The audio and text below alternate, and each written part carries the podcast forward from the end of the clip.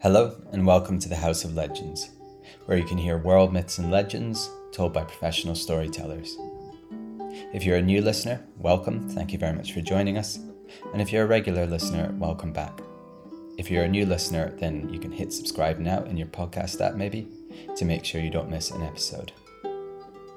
On this podcast, you'll hear ancient stories told by myself and master storytellers from across the world. Stories which were once told in firelit caves and forests, in fishing huts and feasting halls. These stories are the hard won wisdom of our ancestors, passed on in a way which ensures they won't be forgotten. They're as relevant and as precious now as they ever were. As well as being an oral storyteller, I'm also a best selling author and creative coach. I write collections of myths and legends, as well as fantasy inspired by myths and legends. I coach aspiring storytellers through my Myth Singers program, a year long online Celtic storytelling apprenticeship, and I also offer book coaching for writers as well as mindset coaching. You can learn more about all of the above and download my free ebook Silverborn at houseoflegends.me. At the time of recording, we are coming up on May 1st, which is when I open up registration for the next Myth Singers group, uh, which starts on October 31st. So if you've been thinking about joining, do make sure to get on my mailing list so you can keep up to date on that. On this episode, I want to share a story I originally recorded for my patrons back in, I believe, 2021. The story has been really present with me since then, partly because it's part of my show I Would Drink of Your Heart's Blood, which is a fusion of Greek myth and Celtic legend, and which I've been performing fairly often recently. And anyway, this story just felt like it belonged on the main podcast. I really wanted to share it with all of you, so here it is. The story is The Hounds of Actaeon. I believe it's one of the very first Greek myths that I encountered as a child, and it made a huge impression on me, a shock which I can still remember. I think that on one level, I just couldn't understand the story. The events were so far from the neat moralizing that I was used to encountering in children's stories, in modern children's stories that I would read. And at the same time, I like to think that something in me perhaps sensed that I was encountering something other, perhaps something far greater than me, something far beyond my tiny understanding something that I was just simply not prepared for and could not handle, just as Actaeon finds in this story. Or perhaps I was just completely baffled, I don't know. Anyway, here we have it The Hounds of Actaeon.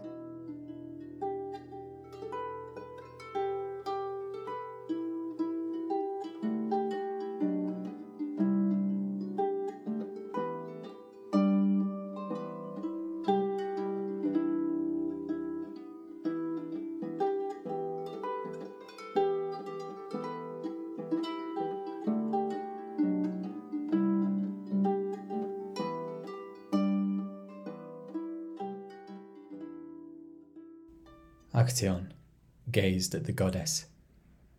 He closed his eyes and offered his prayer. Lion eyed lady of the silver moon, your shield shines over the silent forest. Dark star maiden, bearskin dreamer, your arrows are falling across the stars. Bless my hunt today, O huntress. Put wraiths of hunger in the bellies of my hounds. Lend me your eyes to pierce the shadows, to see as you see, all darkness dispelled. He opened his eyes. He wondered, as he'd wondered on a hundred mornings, if the goddess really liked such statues, or if in fact she hated being captured in cold stone. For she was not stone, she was air, she was the wind, she was the arrow singing through the wind, she was life. His eyes wandered over the temple walls, lit by lamps in the dark of morning. Here was her hunting companion Callisto, whom the goddess turned into a bear after Callisto slept with Zeus. Here was the giant boar she sent to ravage Calydon after the people there failed to worship her. Some people called her cruel, even childlike for such deeds, unbending, unsubtle, vengeful. Actaeon knew the truth. He left the temple, His hounds were waiting outside, and they sang their rough and joyful song as he joined them, and they ran together, away from the temple at the edge of the town into the true temple, the forest. They went on running for a while, Actaeon's blood warming, his muscles loosening as Helios took to the sky in his sun chariot. And eventually, after a while, Actaeon slowed. Now it was time for his true prayer. He stood still. He closed his eyes, breathed deeply, and Actaeon emptied himself of himself. Actaeon flowed from himself like rain loose by clouds, like a wineskin squeezed until not one more drop will fall. Actaeon the hunter, Actaeon who never feasted with the other hunters, Actaeon who never lingered in the marketplace with a wagging tongue, Actaeon who kept to his house, Actaeon who kept to his hounds, his forest, Actaeon who had a mother, Actaeon who had a father, who had skin, who had fingernails, all gone. Actaeon emptied himself of Actaeon and filled himself with her. He opened his eyes. His eyes were her eyes. His breath was her breath, and her breath was the winds that stirred the maple leaves. The silver of the birch was the silver of her bow. Just as he imagined, a merchant must move like a spider through the web of the marketplace, feeling the thrum of trading, the currents of price, value, greed, desire. So the forest spoke to him now in a language of flattened grass, tufts of fur, gossiping birds, and broken branches. He was the forest, and he knew that this way lay his prey. So that way he went. He threaded his way through black pine and beech and oak and ash, alive to the echoes of wolf and bear and lion and fox that whispered among the branches. Onwards he and his hounds went, guided by the goddess until there. A stag. Closer he drew. Closer. It sensed something. Lifted its head. Spotted him. It dashed away. And so it began. His hounds raced after the stag. He raced after the hounds. It led him farther and deeper, deeper and farther into the forest. It led him running, splashing through rivers and streams, up and down steep valleys and hills, up into the mountains. And he ran as it ran, never missing a step, tired but never slowing. This was why Callisto had been punished. This was why the boar had been sent to Calydon. This was why the goddess was unbending. A hunter must give all of himself, not keeping back an ounce of strength, not losing focus for a fraction of a moment, for then the prey is lost, then the boar sow is stumbled upon, and a stomach is torn open by sharp tusks. So Actaeon kept on going, on and on and on, over ground that grew rougher and rockier and steeper, and the baying of his hounds grew ever more distant ahead of him, all through the day, until even Actaeon was finally forced to stop and admit defeat this time. Where was he? He looked around. Birch trees, loam and leaves, stones underfoot, sharp mountain air. He wasn't lost. No, no, no, no, wasn't lost. He was perhaps a little uncertain as to where exactly he was, but what was that? It wasn't, it couldn't be. No one came this far out, and if they did, then they certainly didn't sing. But someone was nearby. Someone, some woman was nearby, singing, and her song stole his breath.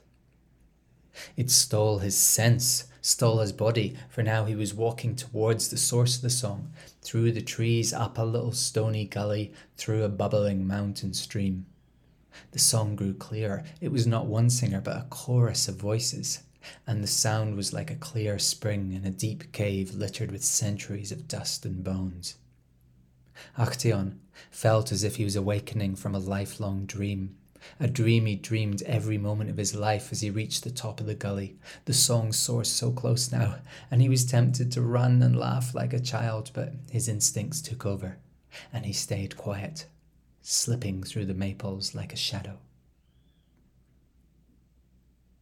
It was noon now. Helios had driven his flaming chariot to the roof of the sky, and the world was quiet and still, save for the song.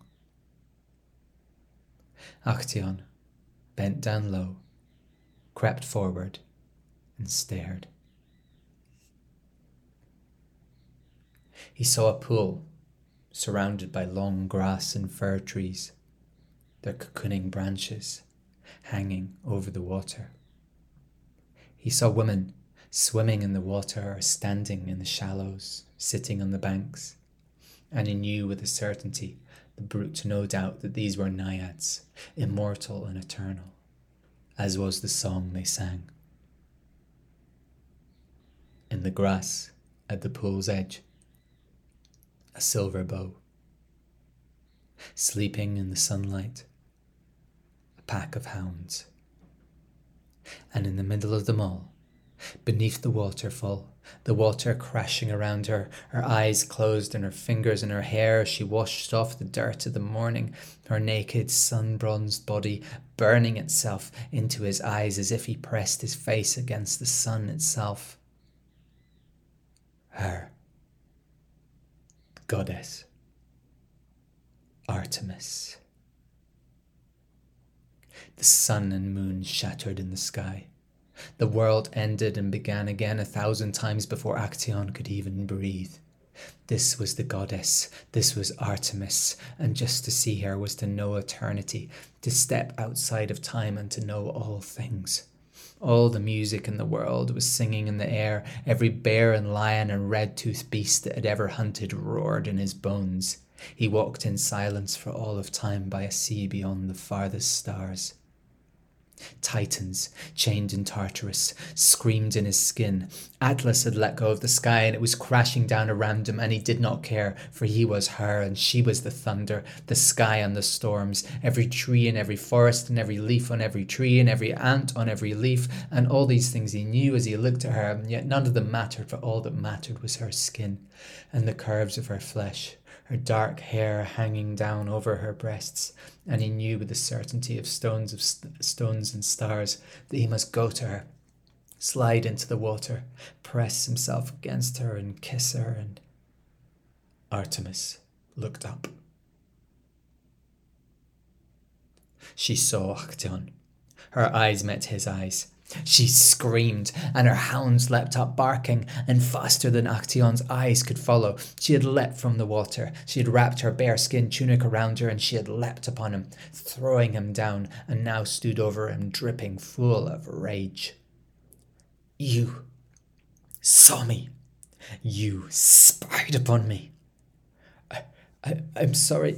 I, I did not mean to. I, I did not know you were here. Please, I, I have always been your, your devoted servant, but please spare me. The huntress stared down at Actaeon. Your words are true. You have always been devoted. So I will say this. You may go, but if you ever speak of what you saw here, if you ever speak another word at all, that one word will be your last.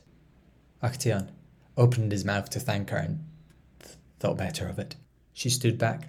He got to his feet and he turned and scurried away, stumbling through the trees down the gully.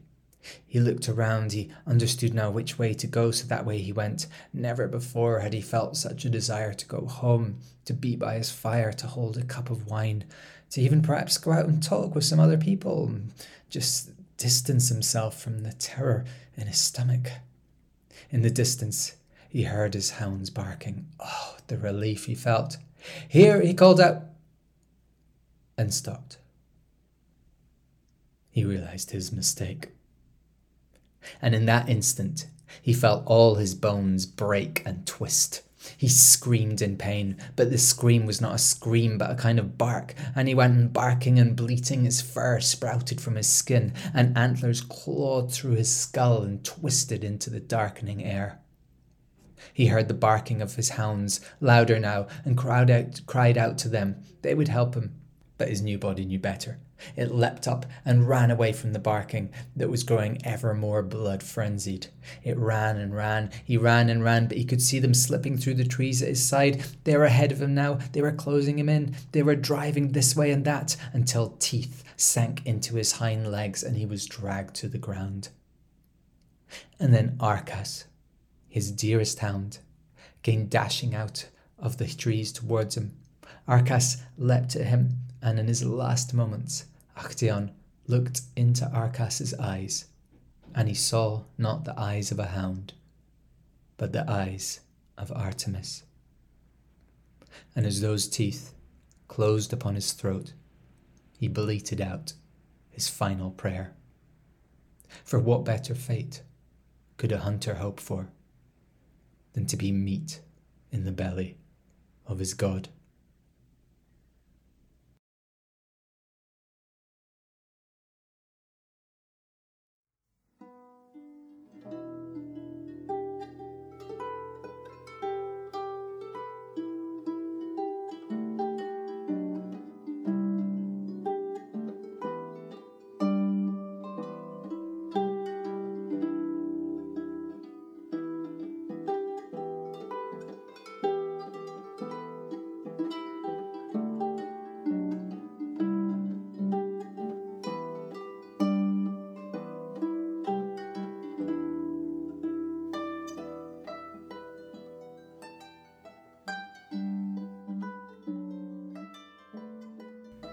So I hope you enjoyed the story. I find it very interesting this question of was Actaeon dead the moment that he saw Artemis bathing because he had simply seen too much of her? Or was it more to do with his desire? Actaeon is normally presented as being a very proud individual. So perhaps that makes the story a bit more like the story of Arachne, eh, in which Arachne is this very proud young girl who thinks she's better a better weaver than Athena. But as I reflected on the story, I found myself wondering what if he wasn't proud? What if he was actually totally devoted to Artemis? And perhaps in some way that drew him to her, drew her to him, led to their meeting. And what might that be? To be devoted to the goddess and to then see her and desire her for that very mortal feeling of desire to mix with the feeling of devotion. And I don't think I have an answer to that, but I thought it really fun to explore that within this story. I'd love to hear your thoughts. That's all for this episode. If you're enjoying the podcast, please support it by sharing it on social media or even sharing the link with a few friends who enjoy a good story. I'd also really appreciate a review on Apple Podcasts or wherever you listen, as reviews really help the podcast to grow. Thanks for listening. See you next time.